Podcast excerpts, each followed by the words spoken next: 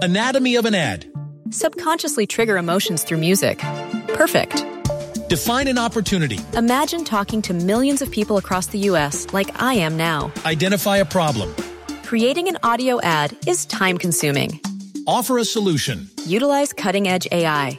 Imagine creating all that in under thirty seconds. Well, we did, to create this ad. To learn more about A I in the audio industry, download the white paper from audio stack dot a i. Anatomy of an ad.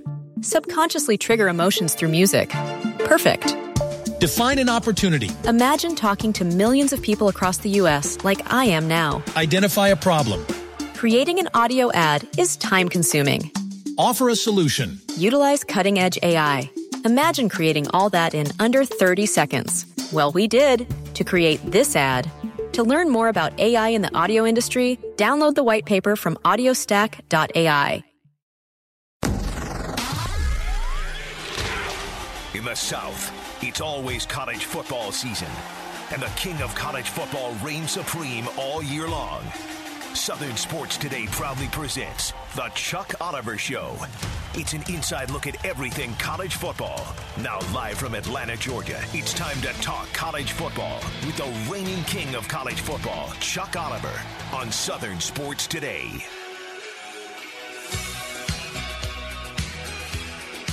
There is an off-field aspect of the Southeastern Conference that I am so happy to see back again. It is the Chuck Oliver Show on a Tuesday, and it's unlike a Tuesday we've had in, in, in a month or four, in that it's a Tuesday with no games this week. Now, that's not accurate. Uh, we do have Army Navy, Navy on Saturday. Don't tell me. Is it in Baltimore this year?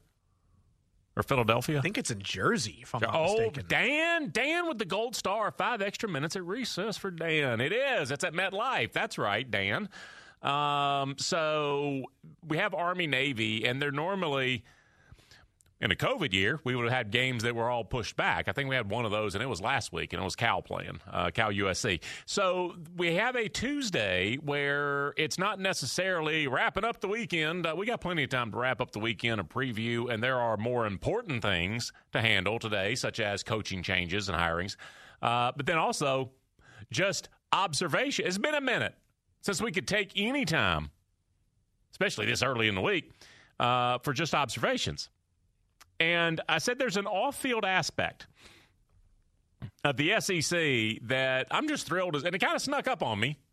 And I can think back now that how I used to be, like, daily mood-wise, thinking or interacting even better, uh, thinking about the S E C, talking about the S E C, interacting with folks who are employed in the S E C.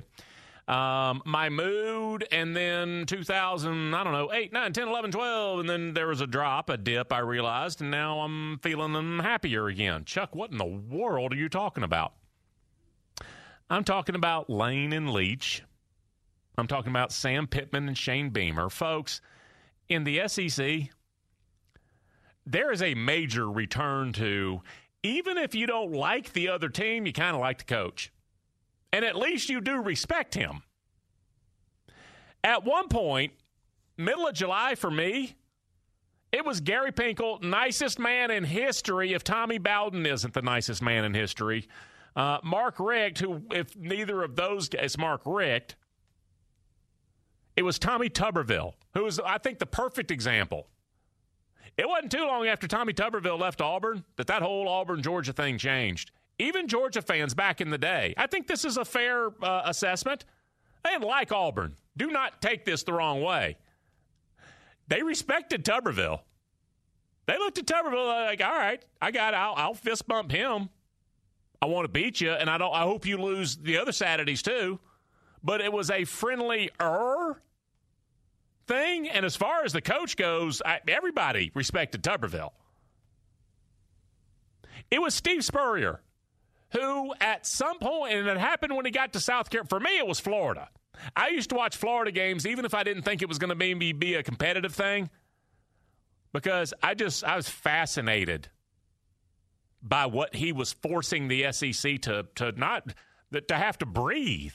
He was forcing everybody in the S E C, if you want to breathe, if you want any oxygen, You got to do this now. I would go to Florida games maybe once a maybe once a year. I would get to see Florida. S E C championship game, I would see them every time they were there. Um, or a regular season game maybe. The game, the one time when they came to Athens. Um, and do you know what I would purposely do? Every other game, I want to sit, like if I'm in the press box, I'm in the press box. If I'm sitting in the stands, do you know where I want to sit? And I, especially with Florida, I would want to sit smack in the middle of the end zone. I would want to see those routes developing. And you can see the deep defensive backs dropping into their coverage. It is a great seat, folks. It really is. Um, Steve Spurrier. I didn't like Florida. I like Steve Spurrier. And when he went to South Carolina and he wasn't that much of a – he wasn't as much of a threat to you, and I'm saying everybody else other than Florida, when he wasn't as much – because at Florida – if you still wanted to dislike Spurrier, there, it was justified because he probably had beaten you recently. At South Carolina, it was a little less that way until they won what? Dan, they won forty-three games in four seasons? I believe so, yes. Wow. Coach Cutt. Who in the world has never liked David Cutcliffe? All right. I'm going to go back in time. Les Miles, his last media days would have been sixteen. His last full season would have been fifteen. If we can DeLorean back to that time before I knew that he was, um, Dan, what was the word? Sitting in the parking lot with a nineteen-year-old girl. What was he doing? Mentoring? Oh, yeah. yeah, yeah okay, yeah. mentoring. Yeah, I was just I was trying to figure out what way you were going with this. Yeah, I, I was trying to come up with the word he used. Not the word that uh, others used. Um, way before the mentoring. He was crazy Uncle Les. And didn't we all like him? Didn't we all like him? Keep going, folks. It was a fair majority of the entire conference had a coach that fit that bill. Then I went to the fridge, came back, and I was watching Jeremy Pruitt fire an assistant coach at halftime. Somebody that he had hired and moved that guy's family. And I'm like, what, huh? I've told you that. I'll give the guy, Ron Stuckey. And I don't know if he has gone to the other side now or whatever. When I was in high school, my manager at Domino's, Ron Stuckey, I walked in one day and I was, I don't know, my shift would have been starting at like three or something. So I get there by two forty-five and there's nothing going on at a Domino's Pizza at two forty-five. So when I walk in, Ron is in the manager's office with the door open. He's on the phone and he's talking to this guy named Roy. He's like, um...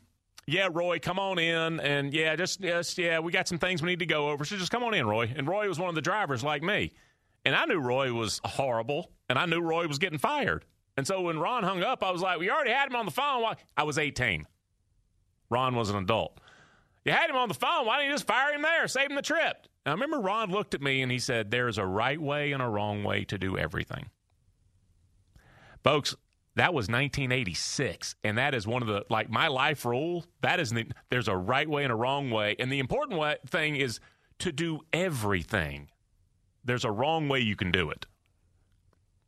And so, you want to fire your defensive line coach? Knock yourself out.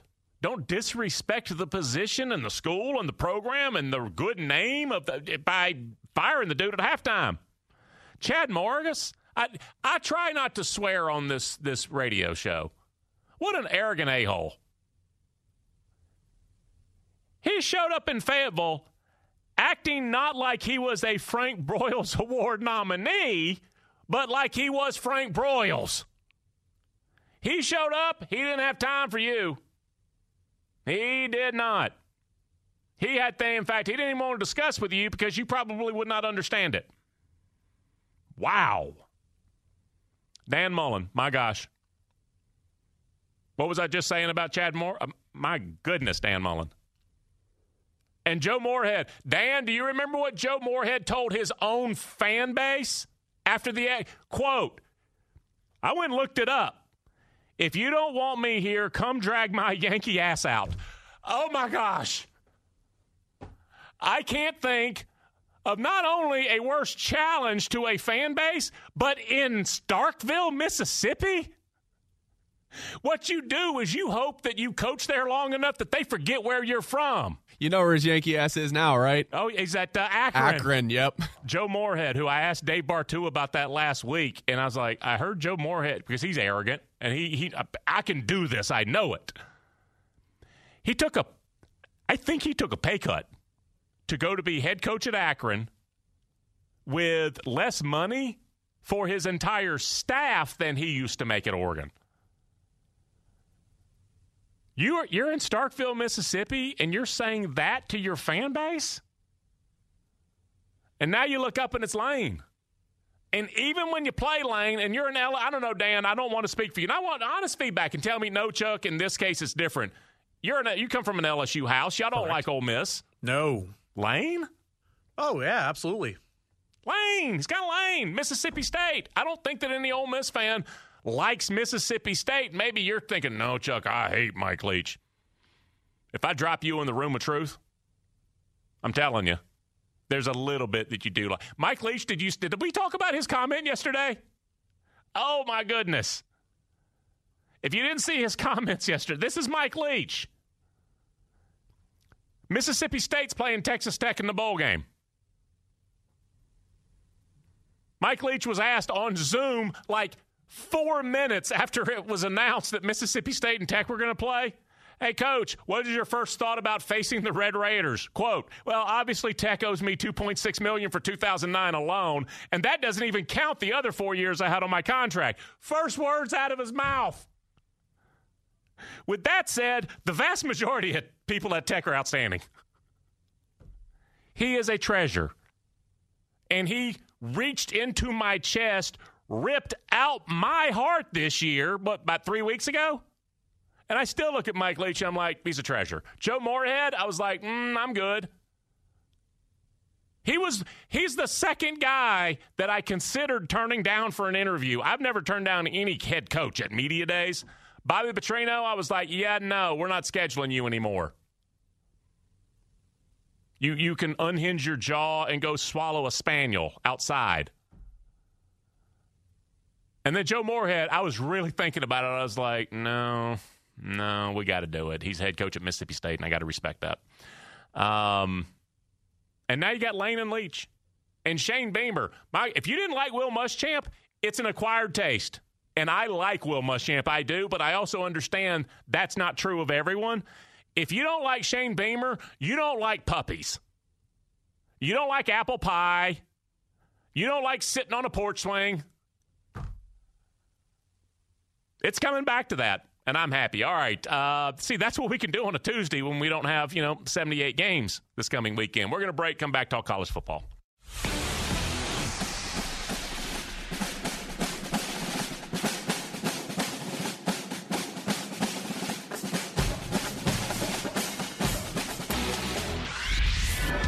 Catch the king of college football no matter where you go with a new Southern Sports Today app. Catch the best college football conversation in the South everywhere with the S S T live stream and daily podcast. Download it now at the App Store and the Google Play Store. Now more of the best college football talk in the country. It's the Chuck Oliver Show. I have spoken to Caleb. Um, reached out to him and his father yesterday, and uh, connect with his father here later. Whether it's Caleb or anybody else, you know, everybody talks about recruiting and go and get the next class and the next class after that even. There's there's nobody that's more important to recruit than your players every day. Oklahoma head coach Brent Venables, and he is trying to lock up his quarterback. Like Caleb Williams, he would like him to be his quarterback. Um, that is Brent Venables at his introductory press conference. He is not a um, – that's kind of what you're going to get, that tone, that pace, that cadence, and that's fine. Um, but as he says, as I haven't spoken to him, reached out, we're going to connect later. Um, keeping Q B one has got to be a priority for him, but um, he hasn't publicly announced any staff decisions yet, like any. And I think he's going to obviously mine from Clemson because that's what always happens, that – Um, now it's Dabo and Venables who are both looking at assistant coaches with the ability to make them coordinators. So if you look at your defensive line coach or your secondary coach, and he's always been a position coach, then you can look at him and go, hey, uh, what would you think about being a coordinator now, whether it's in Clemson or Norman? So that was Brent Venables. As, and I mentioned this last week, that Joe Castiglione, the A D out there, he was he's trying to recreate what O U just had to great success.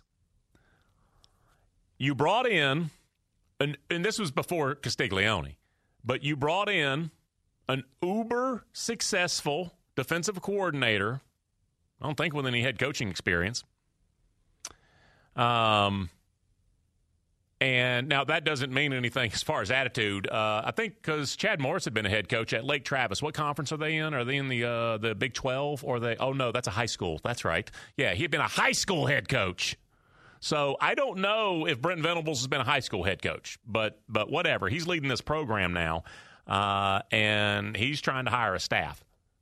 And what Castiglione has done is looked at Bob Stoops, when you brought him in from Florida, uber successful defensive coordinator, boom, he's in place. And then there was a succession of young, some of them up-tempo, but all very successful and aggressive offensive coordinators that came through uh, Norman. And then it was, I can't even remember, was it the fifteen season or the fourteen season or the whatever it was? I need to, it was public. Maybe it was after the fifteen season when Heupel's contract expired. If I'm off a year on this, I do apologize. But it was, we need to fix the offense. Those were Stoops' exact words. And he went out and got his O C from East Carolina. Well, now you've got Brent Venables, uber successful defensive coordinator. Now as the head coach, he's looking for his Lincoln Riley. But he had, as far as I have seen, and I've been looking for this one, um, I wasn't necessarily looking for Brent Pry's announcement of coordinators. I figured he would get around to it. Brent Venables, I've been looking, and and I haven't seen anything yet. So as far as I know, he hasn't announced that, which, of course, Caleb Williams looked around going, all right, well, yeah, I love O U, and I've already got my lease at my apartment, et cetera, uh, but who's going to be calling plays, and what will the plays be? Dan, how are you? Played against Chad Morris in high school. He Who was did? at Bay City. Me did. I, oh. I did, yeah. He was at Bay City High School, and if you don't know where Bay City is, don't worry about it. It's a small little town, probably about an hour and a half to the southeast of Houston, in really the bay of the Gulf of Mexico, kind of like does like a little inlet in. And, and I'm sure and, he was very impressed with himself. Yeah, I mean, it's like a three A school maybe, and then from there went to Lake Travis. And then remember, too, the weird thing was, was high school coaches going into the college ranks. It wasn't until Mitch Mustain with uh, with with Gus Malzahn at Arkansas, and people were kind of looking at Houston Nutt like, "What are yeah. you doing, man? Like that's so weird. Like a high school guy. Like there's so many yeah, different do you guys." Gus out there. used to like go out of his way to stick up for high school coaches. Well, he used to mention it. And he was like, "I value those guys." Well, and and, and I got to tell you, really, when it became in vogue was when Nick Saban took over at Alabama, because remember, he was going to hire Rush Probst, and then everything happened with Rush, and he said, yeah, I can't do that. Uh, your defensive coordinator, Jeremy Pruitt, you still got hair right now, and you don't know yeah. what asparagus is? Come with us. Uh, so, no, it's it's all about who we're willing to believe in in terms of that becoming a reality. Uh, real quick here, because I know we're up against it, but you know how it's always about winning the press conference? I think that now fans need to change their expectations. Listen to what they say, and see if that marries up to, yeah, that seems like that could go somewhere. Action right after that. Billy Napier already on the trail. Yeah, he knows what it takes to uh, win, in, not even in the S E C or at the national level, which is where Florida's bar is. He knows what it takes to win in Jacksonville and that division.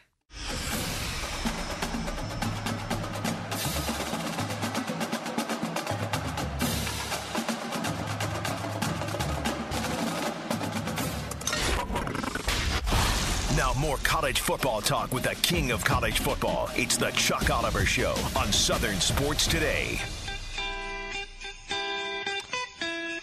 Bottom of hour one on a Tuesday. That means we're going to talk with Dave Bartoo. And if you were not paying attention yesterday, this was yesterday afternoon. All right. This was a December afternoon in two thousand twenty-one. Manny Diaz. I am disappointed in the university's decision and the manner in which this played out the last few weeks. Uh, Manny Diaz on a December afternoon three years ago. Yeah, I never really saw this coming. I'm sorry I've only been the Temple coach for eighteen days, but I'm out of here. Now Manny Diaz has a problem with how things have played out. Three years ago, he took the Temple job. In the interim between getting hired and then quitting eighteen days later, he not only hired a bunch of assistants, made a bunch of changes in, in processes and policies and such, but all that's fixable. But but he put them in place, and they had to be undone. You know what else he did? He signed a recruiting class on the early signing period. Showed up roughly a week before, quit roughly a week after, and now he has an issue with it. Uh, among other things we will talk about with Dave Bartoo, that includes Manny Diaz. Want to welcome on again. He is C F B Matrix. Dave, how are you today, man? I'm, I'm probably not doing as good as Manny Diaz, though. You know, I mean, that, that, that quote that he dropped, I was sitting there laughing. I'm like, Temple said the exact same thing like three years ago, bro. Yeah. And and by the way, his buyout was eight million dollars. I there are a long number of bullet points. The list is huge of things that I would do in public, probably unclothed, in exchange for eight million dollars bucks. So yeah. Manny, Manny is just fine. Just stop it, Manny. Just stop it, please. You're embarrassing yourself. All right, well, let's talk about the related um, issues there. What about Miami? Um, give me your summary with Manny Diaz as coach last week. This week it's Mario Cristobal. Um, net win for Miami at this point because you oh. don't know the staff. Yeah, it's, it's going to be a net win because, you know, Mario is going to be bringing um, – his level of recruiting to the table, uh, which is obviously you saw at Oregon. He he left Oregon uh, at the at the highest point they've been roster wise. So the guy can just flat out recruit. He knows how to get it done. Uh, he learned a lot, obviously, through the king of recruiting, Nick Saban. So he he applies that. So with with Miami, I mean, you're getting a really good recruiter. Uh, you're also getting a guy that is really good at hiring guys.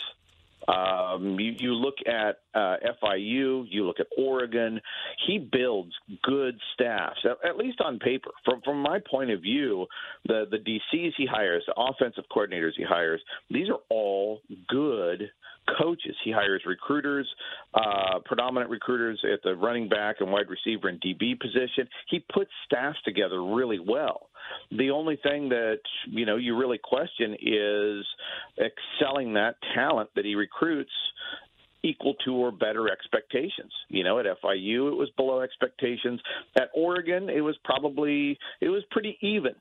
Uh, but it wasn't above expectations. So I think you're going to get a really good coach, a really good staff, uh, and you're going to get Miami to perform at or right below the talent that's recruited. But it is going to take some time. It'll take four, five, six years to, to turn all of this around because, man, Miami and the culture has been down for a really long time. Uh, well, let's flip about as far away as you can from Coral Gables. Uh, what happens with the Ducks? Because that, that's an open spot, and that's a heck of a coaching position. Oh, this this should already be over, in my opinion. I mean, the, the A D at Oregon should not land in Eugene without Luke Fickell or Dave Aranda. Look, Oregon's not competing against anybody right now. There's there's it's it's all done, right? I mean, at their level, there is nothing else out there. They are only competing against themselves. Uh, and, and right now, their roster is unbelievably loaded. Uh, half or more of the staff is staying, so you have all these good recruiters. You got a great defensive coordinator that's there. The facilities are ridiculous, and they're dumping another one hundred eighty million dollars into a new practice facility. They have everything. They were just offering Mario Cristobal what, eight million dollars a year? Cincinnati yeah. can't compete with that. Baylor can't come anywhere near with that. He needs to decide, do you go best available in Luke Fickell? Do you go best available West Coast ties in Dave Aranda? And do not come back to your job without one of those two. And if you can't get one of those two with all of these tools to sell, don't come back. Uh, I do have to revisit, not because it's necessarily going to be in impactful on the field next year, but um, I asked you about this a week or two ago and I was skeptical. It just didn't make sense to me, but Joe Moorhead is in fact the new head coach at Akron. Um, give me those finances again, like his personal bank account, his wallet. Is, is he making less now? Oh, like sixty percent hit. Uh, that's, that is powerful arrogance. Um, it is, I, I think it's a perfect storm, though. Um, you and I both know that once you're a head coach and you lose your head coaching position, you, your all your effort uh, whether you're an offensive coordinator or defensive coordinator, you're an analyst for Nick Saban. It doesn't matter. Your effort is trying to head coach again. Yeah, that's really the bottom line. Um, now, Akron is a really subpar opportunity, but some, you know, they they found a guy that finally wanted to be head coach again, bad enough to take it. I, I had several guys that flat turned it down. Because, you know, you got an A D that isn't focused on football. I mean, there's so little money there, Chuck, that Joe Moorhead's salary at Oregon is about equal to what he is getting for his ten assistants. That's that's that's a rounding error at Oregon. Right, you know, so so he's he's probably uh, going from a million million one yeah. down to about three fifty, four hundred. Uh, which, you know, for the for the rest of us folks is like, oh, that's I'll take that all day.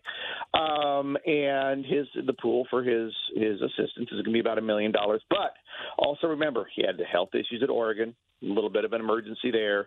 Being in Oregon, he's an entire country away from uh, the rest of his family in, in the eastern side of the country. So at Akron, he gets close to home, gets close to family. There's a and he's been doing this long enough uh, in his Uh, demeanor, his personality. He's the kind of guy that squirrels all this away. So he ain't, he don't need the money. I think this is about just simply being a ball coach closer to home. If that's it, God bless him. And I mean that as sincerely as I can say. Um, I've always said, because you know the footprint of our program, um, even if it's a job that I'm, I'm, I'm talking to an L S U grad or a Florida grad or a, you know, a whoever, a Clemson fan, whomever. And mm-hmm. you think, well, Duke or F I U, they're not taking my head coach. Why do I care about this? Because they may take your wide receivers coach or your recruiting coordinator, et cetera. So I got to ask about some of these positions. F I U, for instance, is it how on your radar is that? And do you have an inkling? And, and should I care? Is it going to be somebody's coordinator?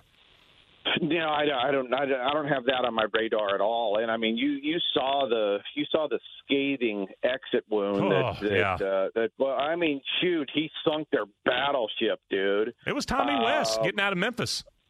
Oh, it was. It was like. I mean, he just told everybody, "Don't come to this hellhole." Yep. You know, you're you're going to be treated bad. You're going to have no resources. You're going to expect to win when you can't.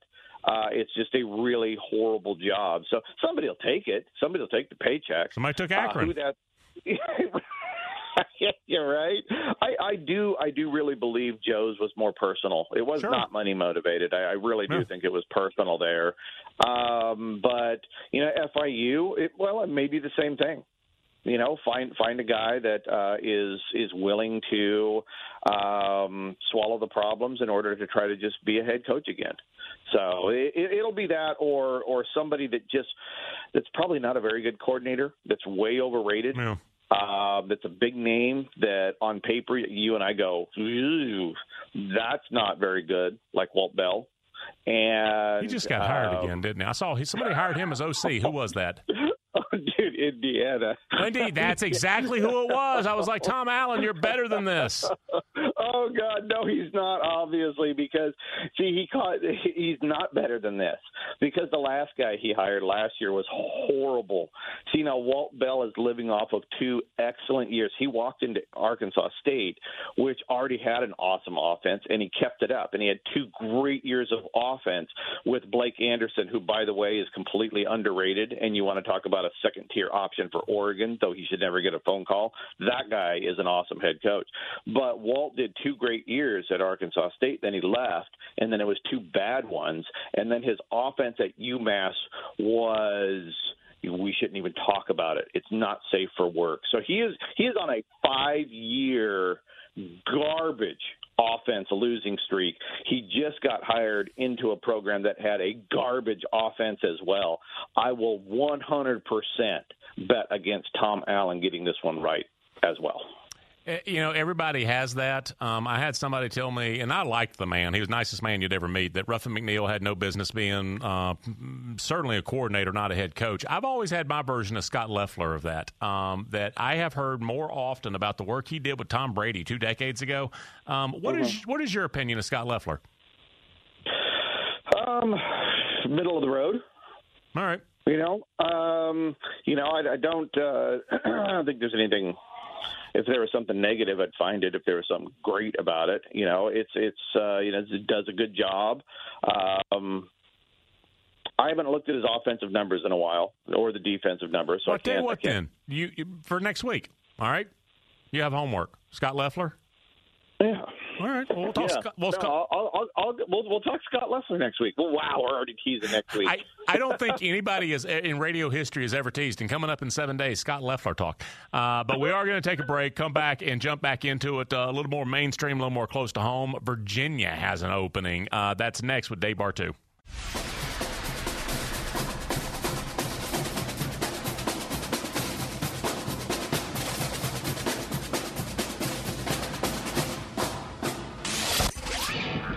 Back to Southern Sports Today and the Chuck Oliver Show.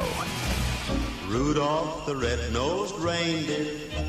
Chuck Oliver Show continues on a Tuesday, and if it's the bottom of hour one, that means we're visited by Dave Bartoo. He is C F B Matrix. Dave, welcome back in. Uh, tell everybody who you are, what you do, and how to get in touch again. No, I tell stories with numbers. Right now, I I, I help create coaching staffs. You want to talk about a zoo behind the scenes. Every guy that gets hired and fired, there's ten more assistants that are in yeah. motion. So, you know, you got, what, fourteen guys that have been hired and fired right now. You're talking one forty, one fifty coaches in motion behind the scenes. Uh, it is it is absolutely nuts. But uh, right now, the goal is, is helping head coaches, uh, both current and in new into their jobs, uh, reshuffle their staff to get the best guy available. And it is so customized, so drilled down that it's based on, you know, the head coach. What is it you want to achieve? And do you have an idea of the path you want? And, okay, well, now I can customize the report for you. It's not just oh, it, it, it's not yeah, just like it, it, opening a magazine where they say, here are the ten best assistant coaches in America. It's not all created equal for every head coach. Well, exactly, because who the guy who's going to go to Florida is different than the guy who's going to go to Texas Tech, which is different than the guy who's going to go to Oregon, which is different than the guy who's going to go to Akron, you know. And so uh, our database has over fourteen thousand coaches over the last twenty years, uh, and it is so detailed to the point uh, it will tell you where they were born, the coaches they've been under, the positions they've coached under, they where they played, everything. So we can try to find guys that actually fit the area, fit the region. Uh, it is extremely detailed, but it's an awful lot of fun trying to put a staff together. We're working on one right now that everybody says, this is impossible to do. And I say, nobody's ever done it this way, so I don't say it's impossible. All right, well, there are still head coaching jobs open, and I can't mm-hmm. imagine that Kirby Smart would lose either of his coordinators just to go somewhere else and be a coordinator. So do you think Kirby is going to have to hire? Because if you asked me a month ago, I would have said he might lose both coordinators, he might lose two assistants, Del McGee. Um, do you think Kirby's going to have to hire? Always. Right, the, the the best teams usually get poached constantly. You know, look at look at Bama. You know, they win, boom, they get poached somehow. Uh, and, and I'd love to. You want to talk about one of those twenty questions you'd like to ask? Uh, I'd love to be able to ask Dabo, how the heck did you keep this staff together for so long? You know, he had he had incredible coaching continuity mm-hmm. for, you know, decade over almost. a decade. Yeah. yeah, yeah. You know, where, you know, he's he's losing nobody, and, and Nick's over there churning through two guys, three guys a year. So it's inevitable that, uh, you know, Dan, uh, you know, Lanning and Monken are going to be gone. You think that can happen this offseason? Could be F I U, right? I mean, wouldn't it be if if if Lanning knocked on the door at F I U, they'd welcome him in right now. You know, I was I was thinking just because of proximity, um, instead of instead of retreading Helton at Georgia Southern, that'd have been a great great opportunity for Lanning.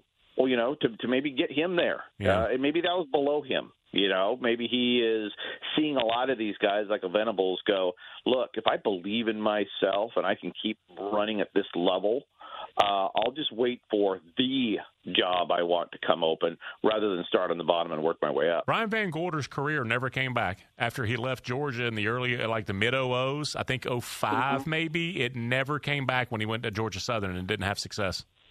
Yeah, but he was a real crappy D C. Um, actually, that guy has probably made more money per yards given up.